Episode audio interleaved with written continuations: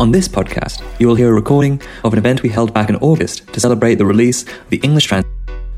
On this podcast, you will hear a recording from an event we held to celebrate the release of Danish literary critic and cultural theorist Mikkel Krause Frantzen's first English book, Going Nowhere Slow The Aesthetics and Politics of Depression, from Zero Books. Joining Frantzen for the discussion were the artist and activist Jakob Jakobsen and Ida Bencke from the curatorial collective The Laboratory for Aesthetics and Ecology. Hi. Um, thanks for so many of you to come from this wonderful uh, freezing cold night to our tiny bookshop, which I'm hoping penguin-like will keep warm for the next uh, hour or so. And I'm delighted and thrilled to be hosting um, the launch of this fantastic collection of literary analysis and cultural theory um, by Michael Frantzen, Going Nowhere Slow, The Aesthetics of um, the, the, Politics and Aesthetics of Depression. Um, going to be talking about that for the next hour or so. Um, the book is available in a semi-large quantity for us in the back for the special Black Friday price of 150 kroner. Um, also fits the depression theme really well, I thought. Uh, uh, yeah, and it's a wonderful journey into some pieces of artwork and what they can tell us about the depression of our age and how we can be, perhaps make interventions into it. So it's been a, been a pleasure to just dive into this in the last few days, and we're also completely thrilled to have um, Ida Bencke from the Laboratory for Aesthetics and Ecology, who's going to give, I, I hope, give this conversation like a the kind of non-human scope that, that we really need in these subjects. Um, and the artist and activist uh, Jakob Jakobsen, who has also, with, with, your hospital project, has really delved into the whole notion of um, trying to get mental health outside of the uh, the medical establishment and maybe take some political control over it. Um, so it's really great to have these other perspectives on this work and um, have a conversation. And also, I wanted to just hand over to Mikkel to maybe say a few words about the book and um, that's brought us out tonight. So Thank you, and thank you for coming, and also especially thank you to you, Jakob and Anita, for joining me here. And I'm really excited about having this uh, conversation, rather than this book has just been lying there for nine months, really. So I'm a bit alienated from that, but, but but not from this. Um, and yeah, as Megan briefly suggested, the book is an attempt to think about depression and politics, or the psychopathologies of the present and the political economy. Um, and in the book, which is pretty much based on my dissertational work on depression and contemporary culture, uh, I uh, yeah in that book I deal with uh, with four analysis, one might say. There's a chapter on uh, the French writer Michel Houellebecq. There's a chapter on the American author David Foster Wallace. There's a chapter on the artist duo called Claire Fontaine, which is a kind of ready-made name and also a ready-made kind of artist work that they're doing, dealing with depression in a very explicitly political context. And then there's a chapter on Michel, no, Lars von Trier's movie Melancholia from 2011, which I guess many of you have probably seen. Um, and I'll try to do it as briefly as possible. Um, and I think one of the aims of the book is to offer some kind of politicized version of depression. So in the psychiatric and psychological, but also in the public discourse, we have a lot of um, personalizations of depression, where we treat depression as a personal problem or property even. Um, and there's also this tendency to regard depression and all other kinds of mental illnesses as this personal responsibility of the depressed person. Uh, so if you are depressed, then it's basically your fault alone, or it's a matter of your biochemist, biochemistry uh, or low levels of serotonin. Um, or chemical imbalance in the brain. All these explanations, uh, which ca- and all of them is are sort of devoid of context, but also of any kind of causality or social causation which means that in, in the diagnostic manuals, for instance, uh, depression is is solely understood in in terms of symptoms, right? So you can be you can suffer from a from a lack of sleep, and you can your mood can be negative. There are all these symptoms, but they don't really regard the context of the person suffering. Um, so, what I'm trying to do is to offer some kind of counter image to that particular and very dominant image of depression. Um, so, I would say that instead of personalizing or in or individualizing the problem of depression, I'm trying to problematize the individualization of the problem of depression. Um, and to offer just one example, a, a very concrete example, um, I think it's imperative to look into uh, various um, phenomena, social, political, economic phenomena that are, in my view, uh, related to depression. Um, and one of them is the, is the economic phenomenon of debt. And a lot of economic studies, uh, maybe especially after the economic crisis of 2007 and 8, have looked into the psychopathological consequences of debt. And been, there have been a number of studies published that show that people who are in a state of debt or who are forced into spirals of debt are also much more likely to suffer from depression and other kinds of mental illnesses than people who are not in debt. Um, the same goes for poverty, really. Uh, the American Psychological Association uh, has demonstrated that people who are living in poverty are three times as likely uh, to suffer from mental distress than people who are not poor. So I would say that the history of depression uh, is also a history of vulnerability and violence, even. Uh, one, might, one might also think of, you know, students, not only at the University of Copenhagen, uh, where we find a lot of students who are anxious, depressed, stressed out, burned out. Um, but also, of course, students in the UK and the US who don't enjoy the benefits of the free educational system that we have in Denmark, but who, and who are, you know, much more indebted than students in in Denmark, for instance, and who also, you know, suffering. I would say um, we had this example. I think it was last week. Uh, I don't know if you read about it, where a, a, a, student in France, in Lyon, tried to kill himself. He set himself on fire uh, because of that, and there was this slogan going around. And of course, it's a bit hideous when that becomes a tagline or a hashtag on Twitter, but it was still a very strong message, I would say. And the and the message was precarity kills. Mm. Uh, La précarité tue, I think was called in my poor French. Um, yeah, so we have all these, um, I think, important financial, economic, political matters to discuss when discussing depression. And these discussions are not undertaking um, in the psychiatric public uh, realms. Um, and Claire Fontaine, the artist that I mentioned before, is actually trying to explicitly frame the problem of depression within the uh, economy of debt that haunts our present. Um, so, and the last thing that I would want to say as a way of introducing this whole conversation is that this kind of analysis that I'm trying to convince you of would also necessitate another kind of notion of cure or therapy, because that's also an, an important question to me. The very practical but maybe also revolutionary question of how do you how do we solve the problem of depression? And of course, I mean, saying that depression is is a po- political problem does not mean that we can just you know abolish debt and then everything would be okay, as if that would relieve the suffering of depressed people uh, by magic somehow. Um, but I would still would still say that I think I mean the question that Johanna Hedva asks in her sick woman theory, which you have mm. been publishing in the Danish translation, right? I mean, how do you throw a brick through the window of a bank if you mm. can't get out of bed? That question is important, I think. I mean, because it is important to get out of bed. So beco- before we can even consider something like a revolution or a political movement, it's also important to you know to not be depressed and to not just lie in bed that said, lying in bed can, of course, also be a way of mm-hmm. resisting the political paradigm of not coming to work, of not being a productive citizen, of just staying in bed. But I don't think that's a long term collective solution.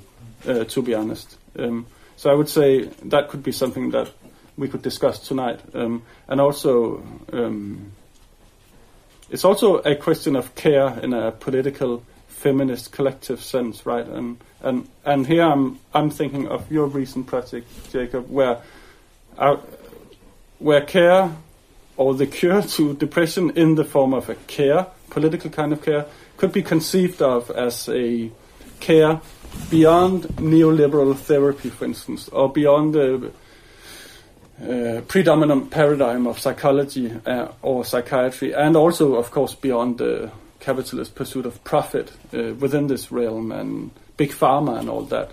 Um, so those kinds of projects, pragmatic, everyday, but also revolutionary or at least political, is also something that I would like to, yeah, discuss with you, honestly, uh, today. So I, I think that would, that's all uh, in in terms of mm. introduction, right? Yeah. That's great. I mean, I think it you know, gives us that the first jumping off point, which is this. Uh, this this question of what is cure, what is therapy, what is care, and I think I would like to direct a question, I guess, to uh, Jakob to start with. Um, your recent project with the the, uh, the, the hospital for self treatment of these of, um, like, you know, mental disorders and, and similar um, conditions. Uh, there's, there's been, of course, radical interventions in in um, psychiatric care before, and I'm wondering why you thought it was important to bring that into a kind of aesthetic realm, and like which I think kind of ties into the overall discussion of the night. of Why make this into an artistic project as well as a activist project? And we can wait maybe a few seconds. yeah. The reason why uh, I founded the, the Hospital for Self Medication uh, was the fact that I was actually in, in the official hospital mm. and uh, didn't feel that that they were in a way helping me in in any other way than through uh, medication, uh, through uh, chemical compounds that they uh, wanted me to eat, uh, quite a lot of it. Um, and if I decided not to eat uh, their menu, they would kick me or discharge me from the hospital. So that was like the only treatment they offered me was chemical, biochemical treatment, and there was no treatment in terms of care. Of course, they served us uh, as food, and uh, there was like gymnastic or sports once a week, but uh, otherwise there was no therapy actually. There was no psychologist employed at the ward, and there was no attempt to engage the, the patients in, in any one any form of conversation about their conditions. So, uh, so what we got was uh, medication, uh, and of course peace and quiet, which is uh, or was uh, a part of, or like you could say, a good part of uh, of, of being in hospital. But when I was there, I somehow started to fantasize about a hospital that actually would take care, or would care. Um, and in, initially, I thought about a place where I could be like shielded in a way uh, myself. Uh, and then I had, I'm a very practical person, so uh, I have, I'm living in the top floor of a, a, a core building here in Nørrebro, and I have actually a little attic space uh, on top of our flat that has only been used for storage uh, so far. So I actually started to uh, imagine that this space could be used for as a hospital. Um, and a hospital for self-medication. So, um, and immediately, I, initially, I thought about it as a personal space, but of course, because uh, if you can ask where the depression is located, I always say the depression is located in the relations. It's not inside me. It's not my personal property. It's actually a relation to the world that has broken down. So, um, so very soon after wanting to find a little uh, hideaway, I, in a way, invited the world to uh, join me in the hospital for self-medication. Um, I can maybe carry on telling what we have been doing later on. But this is maybe the initial. I think it's uh, yeah. I think this is a yeah very key point. This notion of depression being located in the relations and and the, and the Mm. breaking down of that being something that we, as a culture, seem very um, poorly oriented to attending to as as as actually a, a space of, of political importance or of um, or a space of care even. And I think that might even be a place where we can then move over to Ida and say Mhm. like you know. Um, if so from you coming from a more like, from a ecological point of view, but also this um, within the context of a curatorial collective. Um, like, how do you uh, see the project of refocusing on the rebuilding of relations uh, to both each other, but also the world and Right. the wider sense of each other? Right. Oh, that's a really big question. Yes, And I I'm going to do my answer. best to full answer. I, I feel like I want to start this conversation by saying that I, I don't feel like I have an embodied entry point from which I can talk about depression myself, simply because I have not experienced depression. And so I just wanted to start by uh, acknowledging that and, and maybe also just sort of disclose that I speak. I I am speaking about vulnerability, precarity Mm. from a slightly different perspective, which is, as you also mentioned, the sort of the ecological or the mm, something that certainly transgresses the question of depression. Because I don't, I would be sad to sort of say anything about a pathological um, condition that I know very little of. But having said that, we we do in our collective, in our curatorial collective, try to think through precarity and vulnerability as a, mm, not so much, maybe not just as a symptom, but as a starting point, as a condition. And as Jakob was also saying, I remember you were saying that that we don't have, we're not, mm, we're not necessarily very good at sort of talking through precarity, for example, vulnerability. It's usually something that we try to hide in our everyday lives, in our professional lives. Uh, Um, and so we've been very interested in, in thinking through preca- precarity as something that runs through bodies, human and non-human, um, human bodies and landscapes.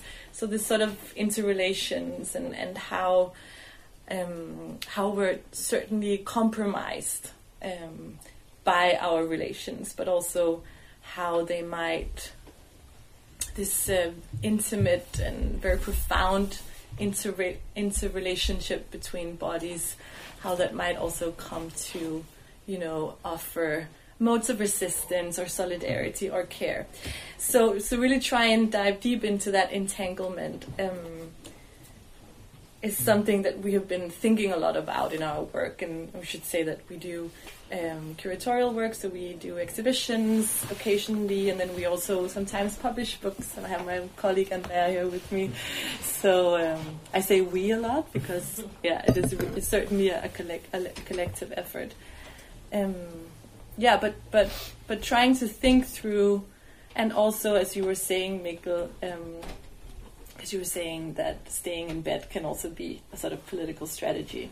And so I think I'm very interested in this question of what happens when we're simply unable to get out of bed, you know? And to, if there could be a sort of politics of resistance to to if the be- if the bed or the resting place or the could sort of maybe offer us a side of resistance, different kinds of resistance, which also means um, challenging the idea of the muscular ideal of resistance, the able body um, resistance. I think that those are all things that we need to really give a serious think through at this point where we're certainly, you know, all more or less, as I said before, compromised by this sometimes very toxic interrelation that we are in with the, the world Yeah. and its structures. Mm. Okay, so I think I think from there, I think that maybe we want to try and open up a little bit more between you guys to ask each other questions. But I want to try and like frame it somewhat so that I have some moderator credibility. um, and I want to frame it with the two questions that Mikkel uses to open the book to like to frame the question of depression in our time. And those questions are. Um, how are you doing, and what time is it? As being the kind of central sort of closing down questions of of of you know the, the oppressive condition. So, uh, Mikkel, how are you doing? Well, um, I think I'm all right. Okay. Yeah. See, this is the thing, closes things down far Yeah. too quickly. Um, but like, so maybe you could say a little more about like what you were, um, what you meant by using these terms. Yeah, yeah. Um, well, I, I,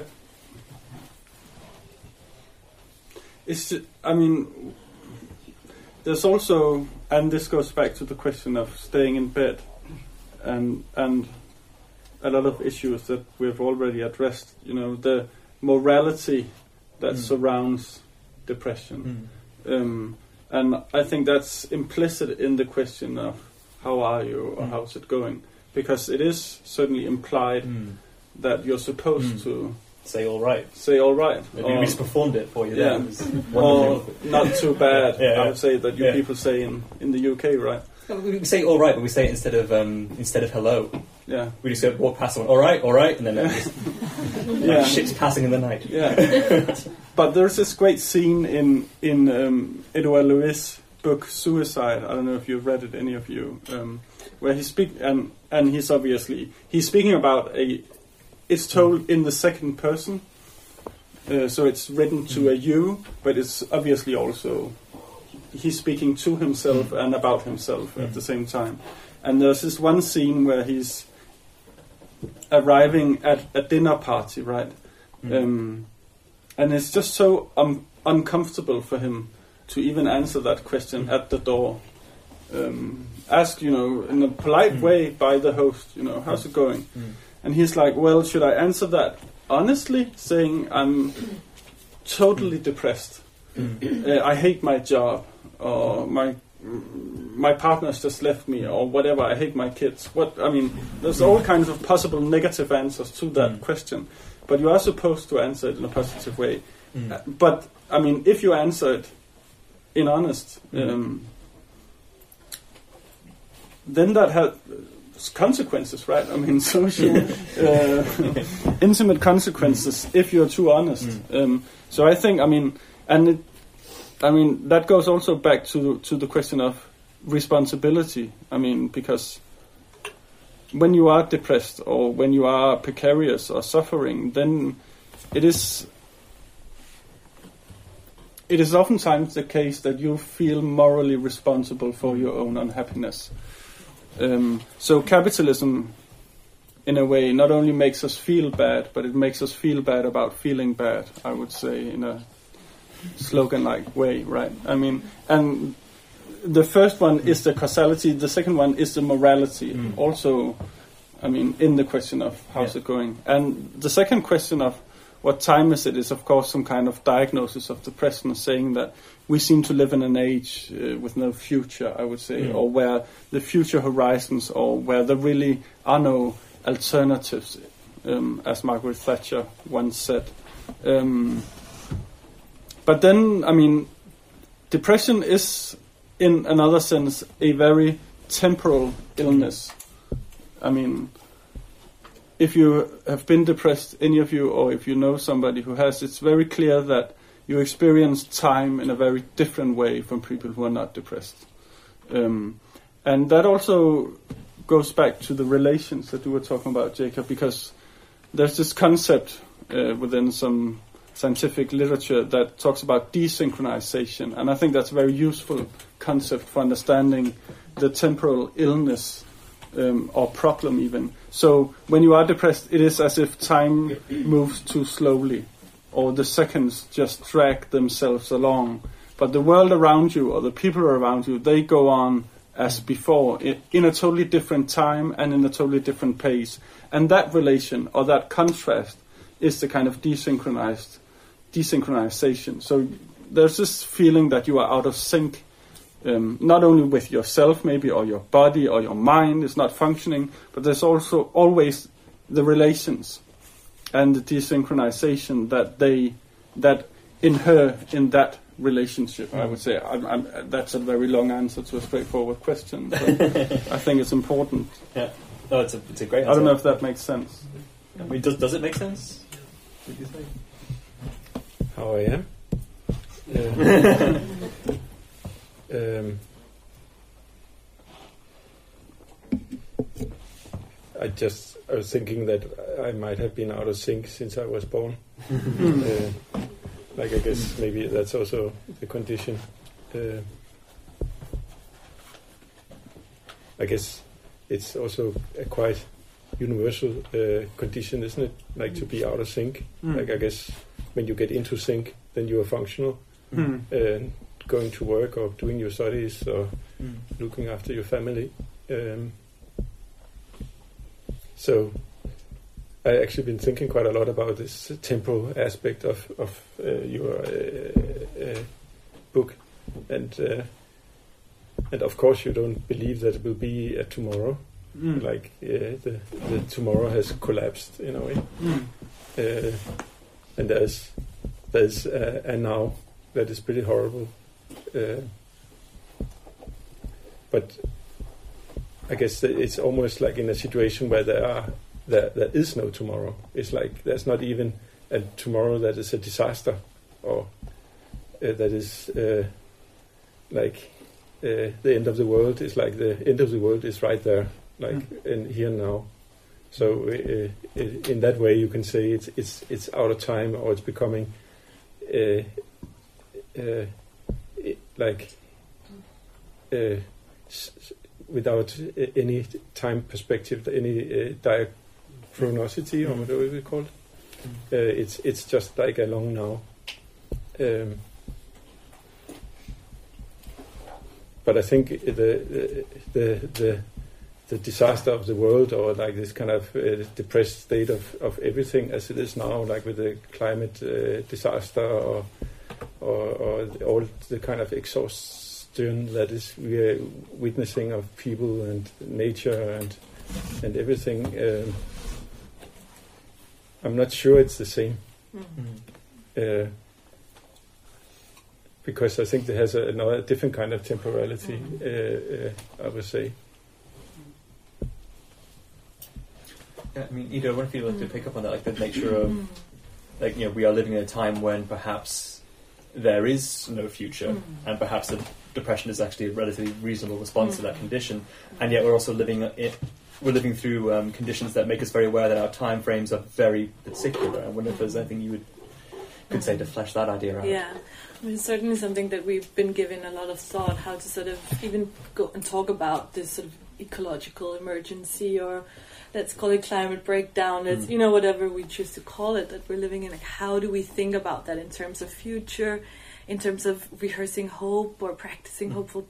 Like, Mm. there's so many questions tied to this, and I, I think one thing that has been helpful for me also to think about is to position really and situate this idea of an end time because as we of course know there has been many end times before and many cultures have gone through um, an, an apocalypse or Mm. sort of it's Mm. and it is like a very situated point of view from which Mm. we look at the end is going to come because it has it has already happened and it has already happened and now i'm not saying that to sort of diminish the problem um, but it just it it makes me think that we need other ways of thinking about this that we, we, we really urgently need to rehearse different kinds of ways of thinking about tomorrow and i Mm. think that this is also where this conversation is really interesting and very difficult also Mm. you know because i also am very aware that i don't want to sort of instrumentalize depression as a Mm. you know way of thinking about climate Mm. change for example so i think that there are many layers to it and it's certainly something that we Mm. have to be very careful around Yeah. but i think i think that there is something there that's very important something what i'm very interested in is the notion of modest hope Mhm. so the idea that um, to sort of try and move, and this sounds very banal, but it's actually very difficult to practice for me at least. Sort of move beyond the idea of one solution, for example, the sort of solution oriented, where we all want to Mm. fix the climate crisis. Mm. But um, for many reasons, we may not be. Well, first of all, we may not be able to do that. Mhm. We probably we're probably not able to do that, and and and also it, it may not be the idea that there is one solution. That the whole idea that we Mm. um, we sort of need to break down our ways of thinking about this. So I'm interested in like what happens if we start to think of worlds that are not perfect but they're as good as possible, like as good as they get, like this sort of modesty and and and and partial hope, partial flourishing. how do we and i'm, I'm not Mm. this is not something i'm coming up with i'm really referring to now like a, a whole branch of Yeah. eco-feminist thinking Yeah. that are really trying to say okay well how do we inhabit these um, ruins that we're living in already how do we inhabit them as good as possible Mm. so i think the uh, as good as possible is a very interesting Yeah. entry point But I think it's also important, Nita, yeah, I mean,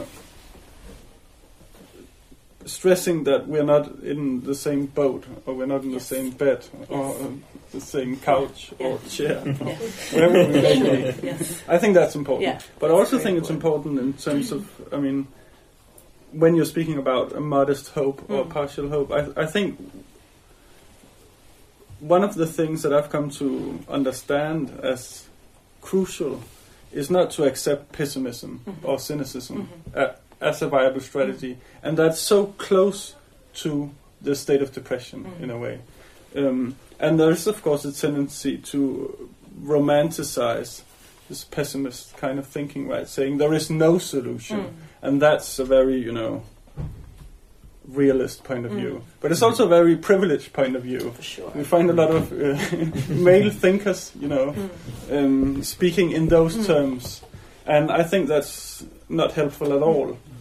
Whether we're talking about depression or climate change or whatever, Mm. and then of course that doesn't mean that we should go on thinking about positive psychology or being stupid optimists or subscribing to cruel optimism or, or whatever, but still trying to think about paradoxical Mm. forms of hope Mm. or Mm. yeah, I I think think also, for me, I think the location of hope is like it's it's a strange thing.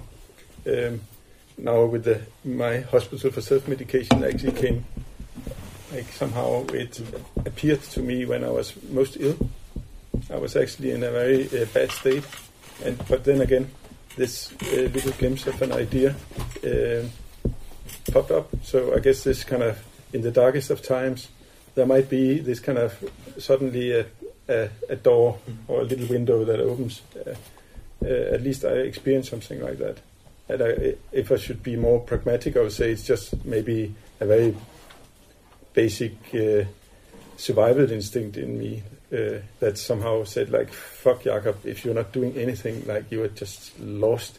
So, so this kind of impulse to do something uh, popped up, even though I was not like very uh, able to get out of bed. I could at least uh, imagine me building a hospital uh, on the other side.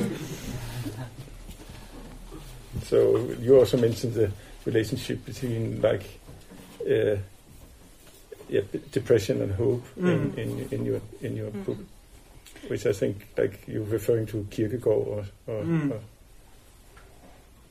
I think I would like to pick up on that because I'm not saying that there's no hope. no, no, This no. is not about practicing pessimism. It Mm. is actually about really um, interrogating what is it that we're hoping for, you know? Mhm. Because hope is also not some innocent, ca- like what worlds are we hoping to maintain? And so it really becomes a question of what is the ideology of the certain kind of hope Mhm. that we are, you know, we heard of that we're sort of um, thinking through without, yeah, without. So Mhm. maybe analyzing hope better, and Mhm. and and then also, I think what I was trying to say is that um, coming to terms with the fact that what um, one um, that there is not that that the that the solution to you know for example let's say climate emergency will not be the same everywhere. It's just like sort of try and and be better at thinking about partial response and partial responsibilities because I think also the idea of of solution um, can very easily become sort of um, continuation of like a colonial thinking that you know we're gonna come now and now we're gonna you know save the world or whatever. Mm. It's it's I know I'm just really interested in in how to make responses more local in a way. Mhm. Yeah, situate responses and responsibilities. Mm. Yeah, because of, like the, the kind of pure test case that you have in the book for the hope situation is the is in the film Melancholia, which um, of course Mikkel reads as a uh, profoundly uh, hopeful film um, Mm. because of his particular working through of this um, definition from Kierkegaard, and that being that it's in the complete absence of what the, yeah the absence of hope is what is the conditions for its possibility. Mm.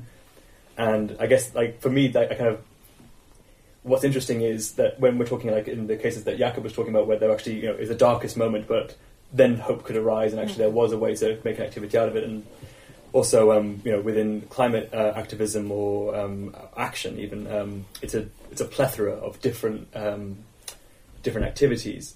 Um, but I was wondering, in kind of absolute case, like is there is there actually a political um, possibility there? Like because if it always comes too late, if hope always arrives in the in the complete no hope situation, can there be a political resonance from that, or is that too nutty a question? I'm not sure. Well, it is a good question though, Mm. um, because we're also dealing with processes of reverse, reversibility or Mm. irreversi- irres- Irreversibility, yeah. And those processes are as imagined and subjective as they are objective, Mm. right? So you can feel Mm. the um,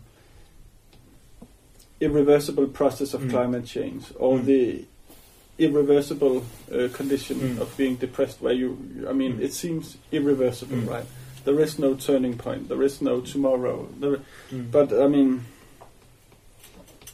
it's so difficult to talk about and but uh, but i think i mean kierkegaard wa- Mm. was brought up and he's really good at saying or s- emphasizing the paradoxical or the absurd quality of hope right where Mm. where where he basically says, and I'm con- and I find of making him more banal here for the Mm. purposes of conversation. but where he is saying though that it's easy enough to walk around in the summer and you Mm. got a nice job and whatever and everything is Mm. going great. That's no problem at all being optimistic or hopeful. But he really is quite adamant that the task and to him it's also a task. The task of hope only arrives when there is no hope, so to speak. Um, Mm. But that hopelessness or Mm. that state of no hope can Mm. also be. It's both an objective process. I mean, things Mm. are, of course, in a state of total collapse when we're talking about ecology, but Mm. it's also important to make that process reversible Mhm. to kind of stress the subjective Mm. feelings that there is something to be done. So to me, hope Mm. is also a kind of necessity when talking about Mm. collective Mm. processes um, in in the sense that you don't do anything if you don't believe that what you're doing may have an effect on the Mm. world. Yeah. And I mean, and that's a problem with cynicism and pessimism yeah. because that's just an excuse for not doing no- Mm. anything. Mm. Mm. Apart from Um, publishing many tomes of philosophy. but I mean, of course, there's no easy Yeah. solution. I know. Mm. I mean, yeah. that Mm. I, I mean that Mm. goes without Yeah. saying. Mm. No, I think that's. Um, before we open up to the audience, I think I want to open across, across the panel to ask each other questions for some time because I guess you're all wonderfully curious about each other, so it'll be great to Well, could I just ask you, Jacob, um, Jacob, Jacob? Whatever. Yeah. Um, what's how would you describe the relation between this current project of yours and your earlier work, uh, the, or, or also your current work on you know the camps of Denmark, or uh, the asylum camps? Uh, where do these connect? And uh, and then I might add that when we're talking about, for instance, Sjælsmark or Kærshovedgård, it it's also clear that the problem of mental health is a very important one. Mean, there's been reports that Mm. if the children had access to psychiatry, Mm. probably half of them Mm. would get a diagnosis, right? So Yeah. there's also a, but uh, yeah, let's Mm. just leave it at that. But I think it's it's uh, in a way always been connected, and I've always been in a you can say a depressed state of mind in relation to the world. It's uh, been going on since I was a teenager. So, um, so I think resistance on all fronts against uh, fascism or oppression. I think it's it's it's integrated, and I guess the the hope part Mm. is not like the the little adjustment or little social democracy No. uh, getting a getting a a, a, a new uh, uh, fountain in the square or something like that. It's of course been interested in, in revolution as a Mm. as a form, uh, not necessarily as as a social revolution, but as a revolutionary practice. And I think, of course, revolution only comes out of critical practice uh, or resistance against the, the given conditions. And I think it meets in my unhappiness. Like I guess now I'm not philosopher uh, philosopher at all, but I know Hegel talks about unhappy consciousness being the the driving force of the world, and I just identify with that. like that's the only thing that changed. If you are happy, like what do you need to do? So unhappy consciousness that's like been my friend all the way through, and and uh, I think again I'm not working as an artist that is not. Uh, using my interior and projecting it into the world. I'm always working in, in collaborations and you can say trying to establish relationships that are richer, more uh, uh, complex, or uh, also built on a, a, certain kind of trust and uh, and friendship that uh, that I, I, I think is the stepping stone for changing things. Mm. So, um, for example, the camp show is like combining a friend's work with um, with, uh, with, some work that I've noticed that was done in the 70s in Chile. And uh, it's also just an opening up for having a conversation because this hospital, prison, university archive is also a radio station. So we use the space as a radio station and produce radio that's somehow related to questions around the camp. Um, so I find it very difficult to separate it. But I'd say like the hospital, which is like on the fourth or fifth floor in my house, and the archive is on the first floor. So I'm normally saying the hospital is in the superstructure of the archive.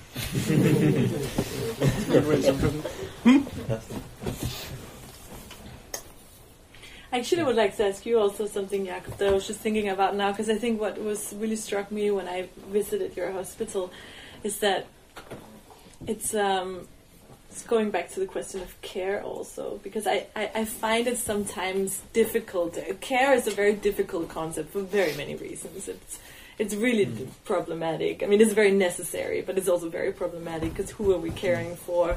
What lives and what and what lives are we, are not caring for? What kinds of structures are we maintaining, and etc. etc.